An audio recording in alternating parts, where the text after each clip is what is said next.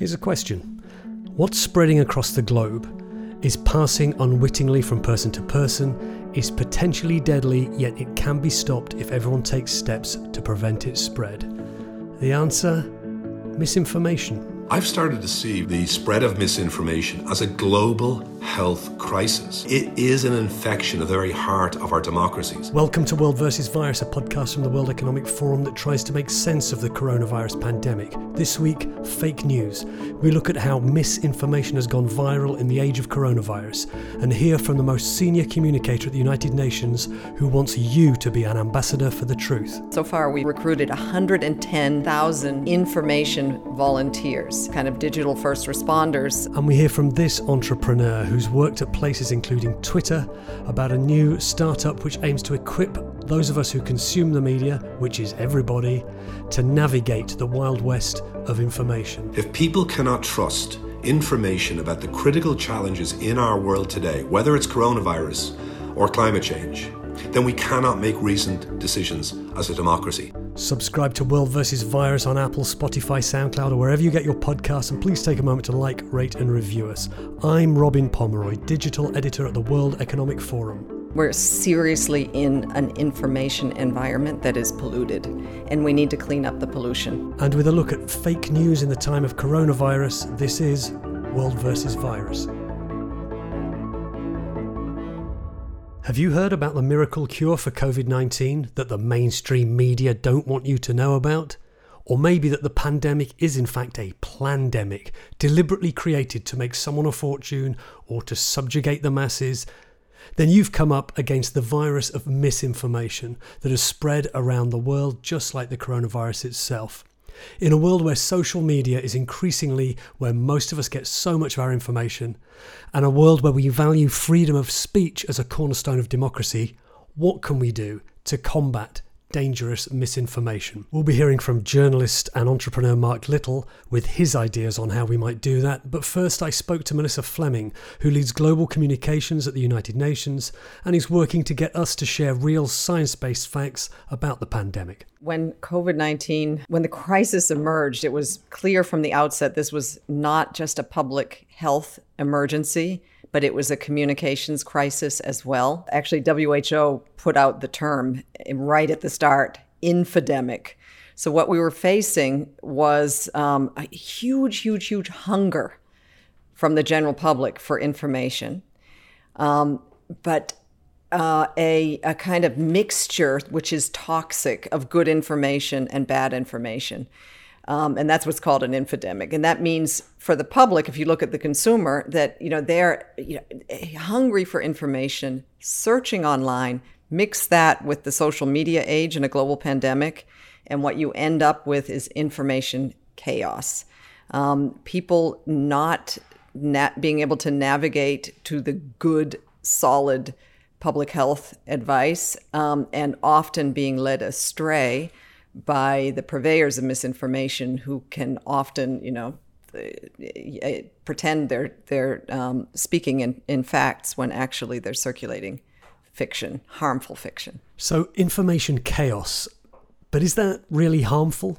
Well, confusion creates harm because there is a tendency for people just uh, to either shut off or when they feel confused to search for answers that will kind of assuage their fears or give them explanations. And the, the problem is when you're dealing with science, science evolves. Um, a, a, novel coronavirus, you know, from the beginning, there, there was, it's novel. So little was known.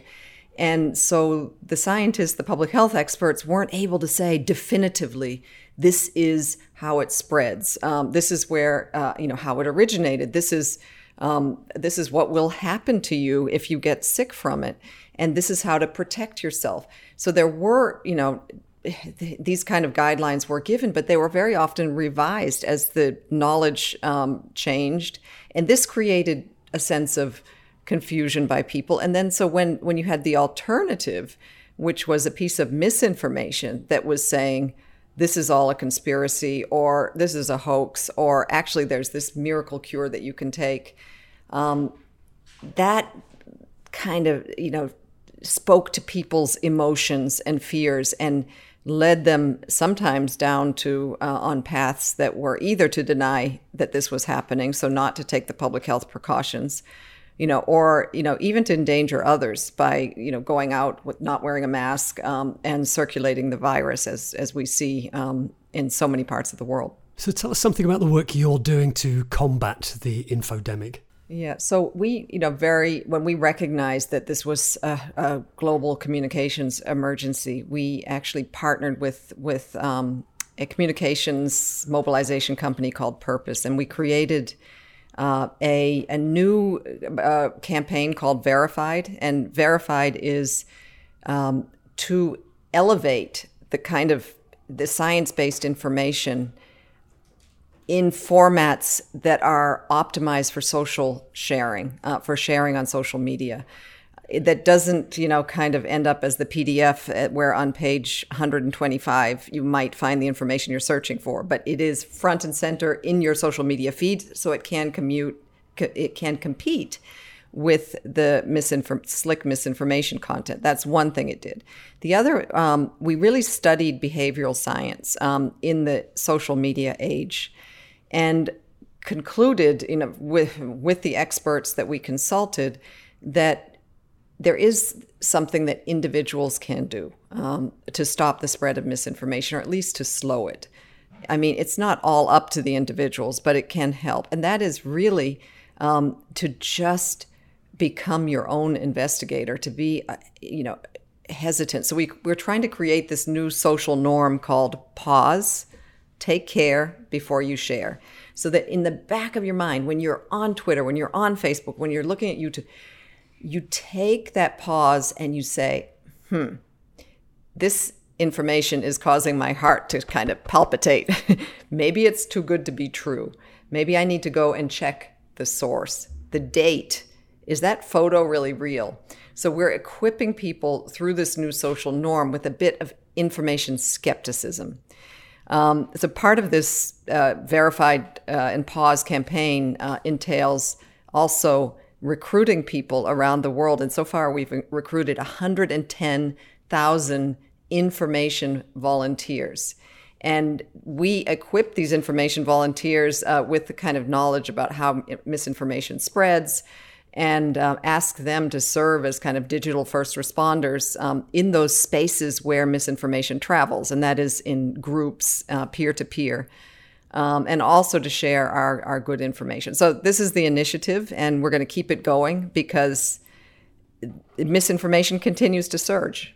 It's all about, you know, this very human kind of instinct to react to content that that is either frightening or appealing or exciting and and and wanting to share it some sometimes even without totally believing it but just to see if you can get validation from your group somewhere else we see that across all ages um, unfortunately and so we're also really calling for much more um, media literacy in I, I think it should start you know in schools at young ages that that kids really understand you know what they're being confronted with online, and that not all of it uh, is is true, and some of it can be dangerous.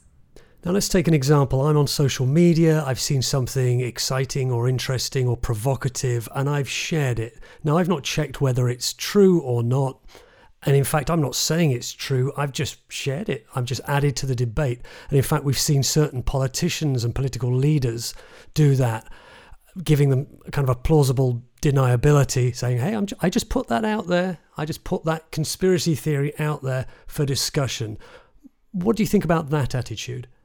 Well, that's no defense. Um, I think we all understand, and especially in a pandemic and a, the global crisis that we're facing right now, that um, we need leadership. We need leaders who are who believe in science and who perpetuate information that is based on science and anything else is you know could endanger the public people people look up to leaders and many people believe what they spread and um, it, they have a responsibility to speak um, uh, to speak truth and to guide the public um, you know into responsibility so we've seen you know where there's been a combination of strong leadership in the pandemic combined with, um, you know, with uh, kind of responsible um, media coverage that the pandemic has had less of a chance to circulate.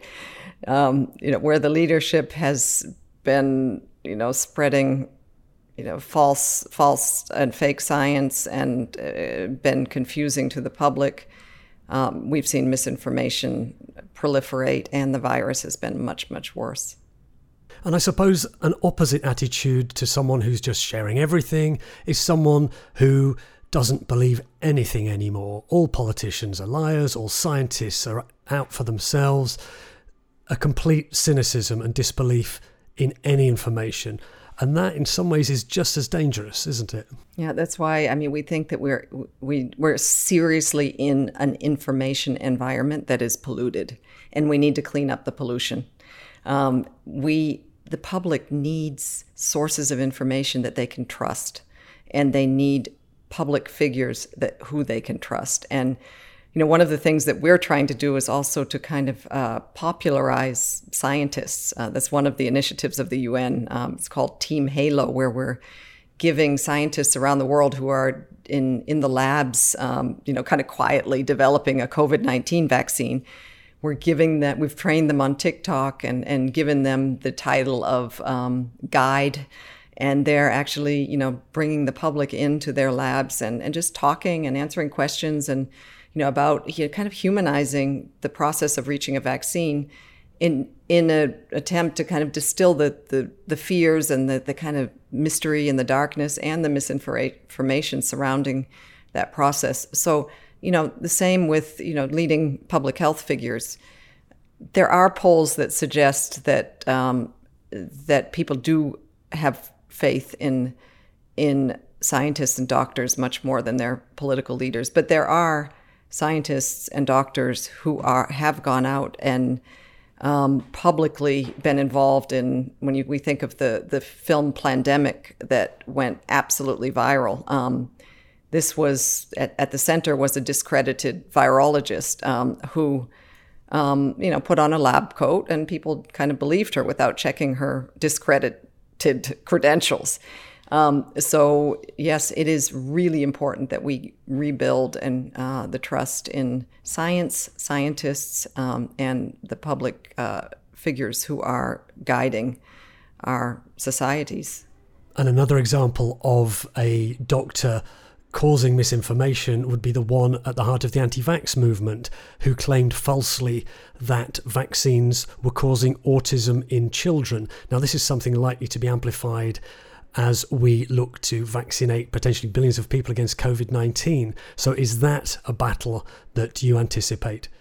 Well, that battle has already begun. Um, as soon as the good news about the vaccines and the success of the vaccine trials were you know, headline news, we saw a huge spike in misinformation about the vaccine. Um, I mean, we'd already heard the crazy um, conspiracies that were already brewing um, about, you know, Bill Gates installing chips in, in, into people so he could control the world and and uh, you know that this, this it, it, it, was already part of the conspiracy theories that were going around, and now we've heard even you know new ones have have sprung up around the the new COVID nineteen vaccine that it would change your DNA, all kinds of you know crazy things.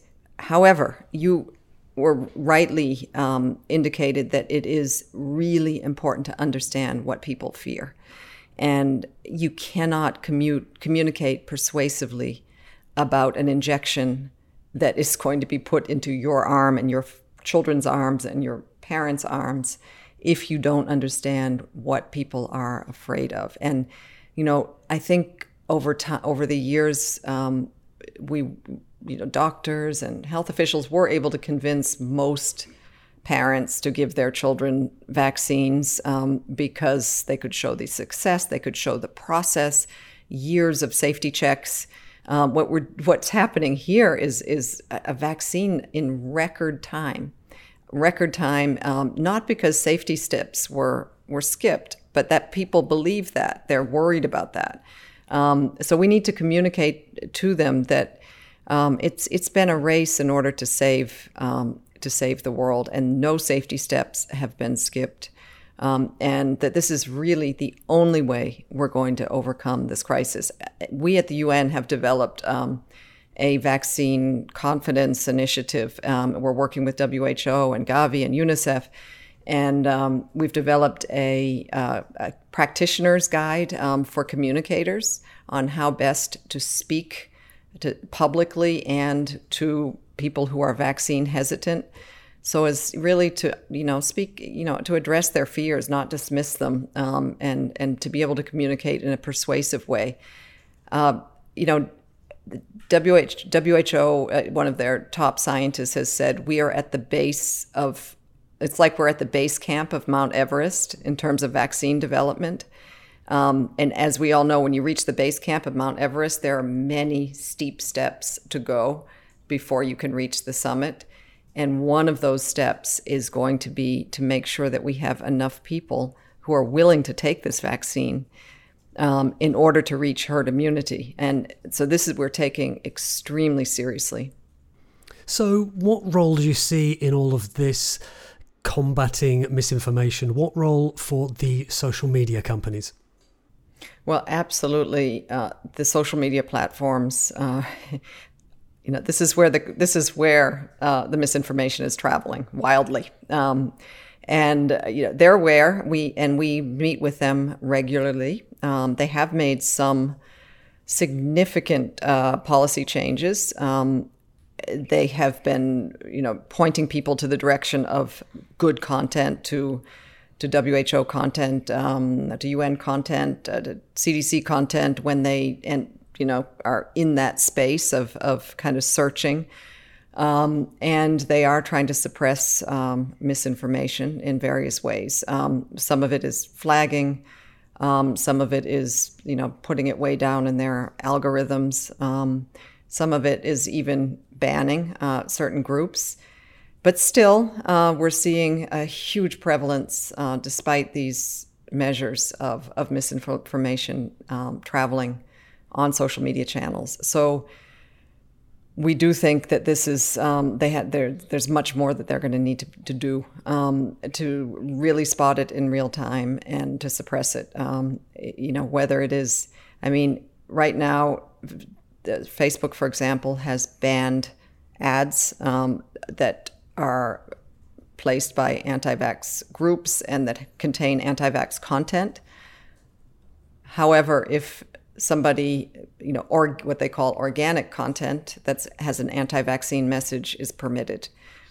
So, you know, they're very, they're, we know that uh, purveyors of, of misinformation are very clever uh, about how to use the algorithms and get around certain rules.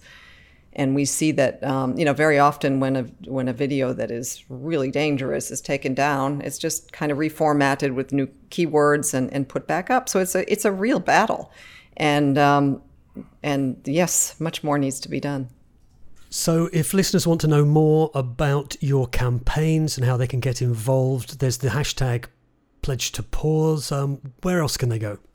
Absolutely, Pledge to Pause is is the the kind of social behavior campaign, um, and uh, you could also uh, check out shareverified.com and sign up to become a uh, UN information volunteer. You'll get a daily email from us, uh, which will, you know, give you kind of insights into the misinformation space, but also um, a daily um, piece of content that you might want to share or just consume or engage in.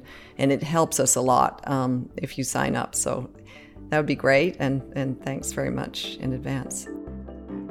Melissa Fleming, Head of Global Communications at the United Nations. The link she mentioned there www.shareverified, as one word, .com, if you fancy yourself as a self styled UN ambassador for truth. You're listening to World vs. Virus. We'll be right back after this. The World Economic Forum has a special podcast where the world's top leaders share how they're tackling the world's toughest challenges. This week, we talk to AARP's Chief Public Policy Officer Deb Whitman about a special training for frontline staff at banks and credit unions that's tackling the multi billion dollar problem of financial exploitation, one that devastates senior savings and feelings of self worth. When people are exploited, their health suffers, their personal view of themselves suffer it can lead to consequences all the way up to death. That training doesn't just protect nest eggs, it has helped build empathy, key to tackling this massive problem. I think sometimes a single story can be heard by one person and be impactful, but getting that story into the hands of 14,000 people that we just did in the last nine months showed me how we can scale empathy. I'm your host, Linda Lacina. Get all that and more on this week's Meet the Leader, available on Spotify, Apple Podcasts, and wherever you get your favorite podcast. Welcome back to World versus Virus, where we're looking at the global infodemic, the virus of misinformation. Now, if human ingenuity is smart enough to create social media networks that allow billions of people to communicate effortlessly, is there a way that that same ingenuity can be harnessed to combat dangerous misinformation? My colleague Alex Court spoke to this man who thinks there is. Yes, my name is Mark Little. Uh, I've been a journalist for about 30 years, but over the past decade, I have been uh, involved in two successive startups that are focusing on the quality of information in society. I was the founder of Storyful, which was the first social media news agency, kind of the first fact checking organization out there. And now I am the CEO and co founder, along with my colleague Áine Kerr of Kinzen. And we're trying to develop artificial intelligence that can help scale the expertise of human editors. Can you lay out the scale of the misinformation situation that we're experiencing at the moment? I've started to see very much the spread of misinformation as a global health crisis. Because only when we think about misinformation in the same way we think about the spread of the coronavirus in a similar way, that misinformation is that serious a threat to our society. If people cannot trust information about the critical challenges in our world today, whether it's coronavirus or climate change, then we cannot make recent decisions as a democracy. So it is an infection of the very heart of our democracies. And I think if we start to see it that way, we'll understand that our objective should not be to return to some form of state censorship of these platforms, but it should be about how to decentralize power to the active citizen to protect themselves against this virus and also protect their friends, their families, their communities by not spreading it. So I think the focus in whatever great reset is happening, it's not a great return to state power, regulation, censorship. It's a realization that the biggest problems of our generation right now, at this moment in history, are to decentralize power to active citizens to protect themselves against what is a virus of misinformation.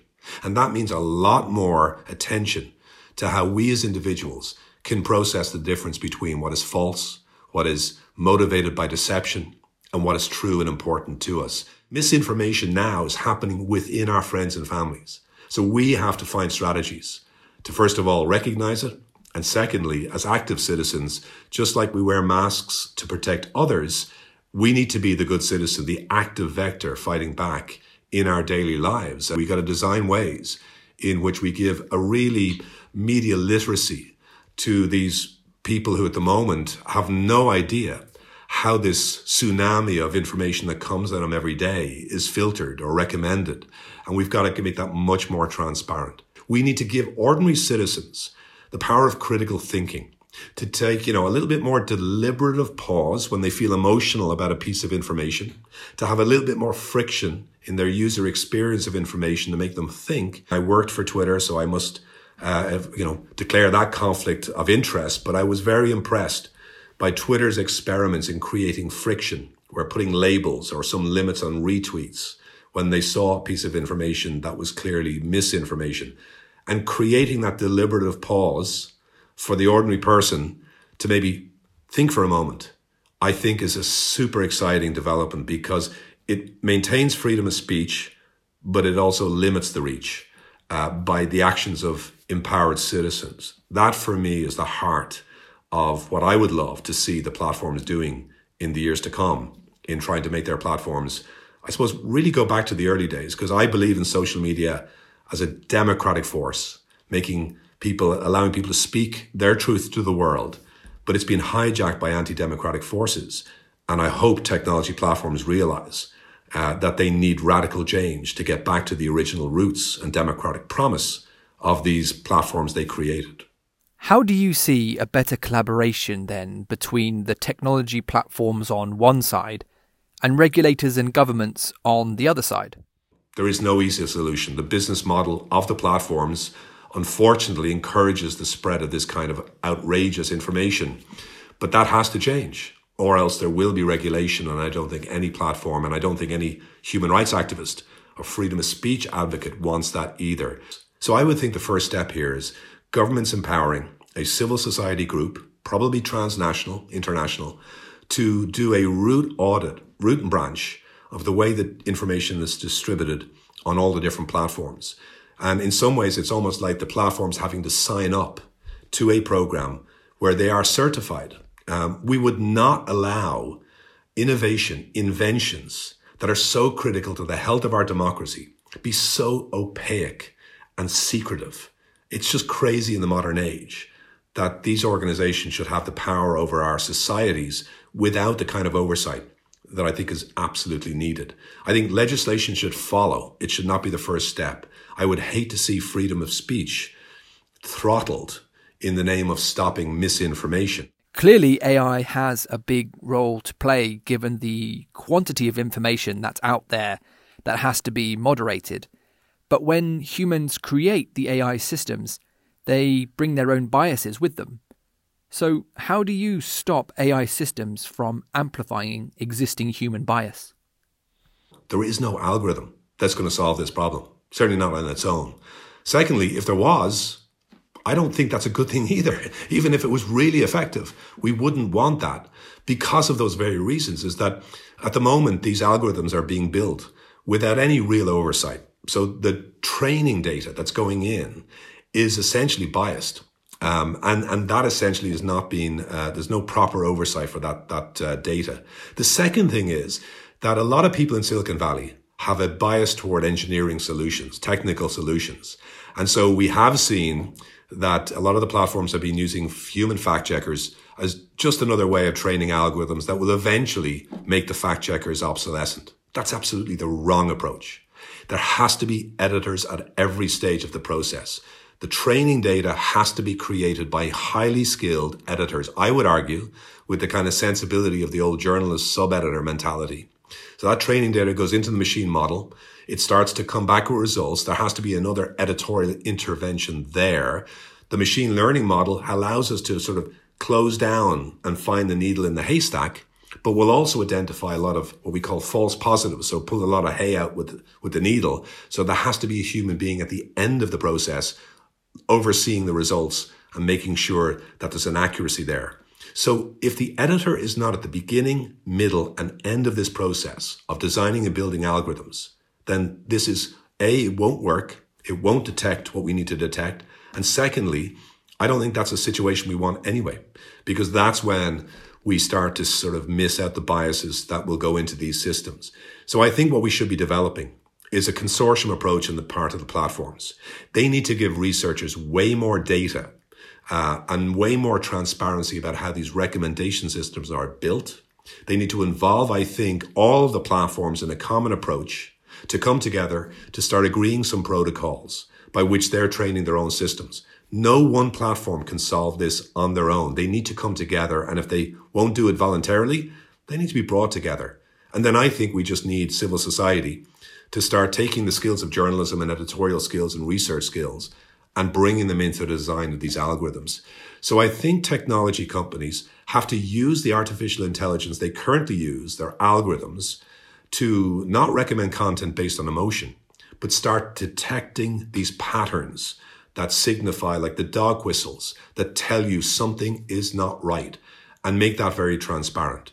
The technology companies should not be censors. Now, we're not talking about suppressing freedom of speech. We're removing the, the sort of the power of reach, the recommendation engines that are too often getting behind these campaigns of disinformation. Mark Little, CEO of Kinzen, K I N Z E N, was talking to Alex Court. If you'd like to comment on anything you've heard in this episode, why not join the World Economic Forum Podcast Club on Facebook? That's where we discuss not just our own podcasts, but all of the best ones on all subjects, wherever we can find them. Just search on Facebook for the World Economic Forum Podcast Club. Talking of podcasts, have you tried this one? So we are losing crop diversity every day uh, at, a, at a pretty alarming rate. One in five plants is threatened with extinction, and that, that applies to all plants. This week on House on Fire, why would a scientist want to risk their life for a seed? We'll discuss what habitat destruction and climate change mean for the diversity of our crops and for us. The diversity in our crops is basically the, the building blocks of agriculture. If these diseases spread into these areas of high banana production, then they could wipe out a whole industry. There's a lot of livelihoods that depend on that. That is scary. And we'll meet the innovators trying to save our planet's genetic diversity before it's too late. The Svalbard Global Seed Vault, this, um, this facility above the Arctic Circle in the far, far north of Norway, it's, it's a place like no other. Through the use of autonomous robots, submarines, drones, aerial drones, terrestrial rovers, we're capturing elements of biodiversity that have DNA. We're in the process of writing the Amazon Book of Life. That's House on Fire from the World Economic Forum. My thanks to our guests this week, Melissa Fleming from the United Nations and Mark Little from Kinzen. Please subscribe to World vs. Virus wherever you get your podcasts and take a moment to like, rate, and review us. You can find all the back catalogue of all our podcasts at wef.ch slash podcasts and get our coverage of COVID 19 and many other big issues at weforum.org and across social media Facebook, Instagram, LinkedIn, YouTube, TikTok, and Twitter using the handle at WEF. Thanks very much to Gareth Nolan and to Alex Court for help making this week's podcast. Thanks to you for listening. But for now, from me, Robin Pomeroy at the World Economic Forum, goodbye.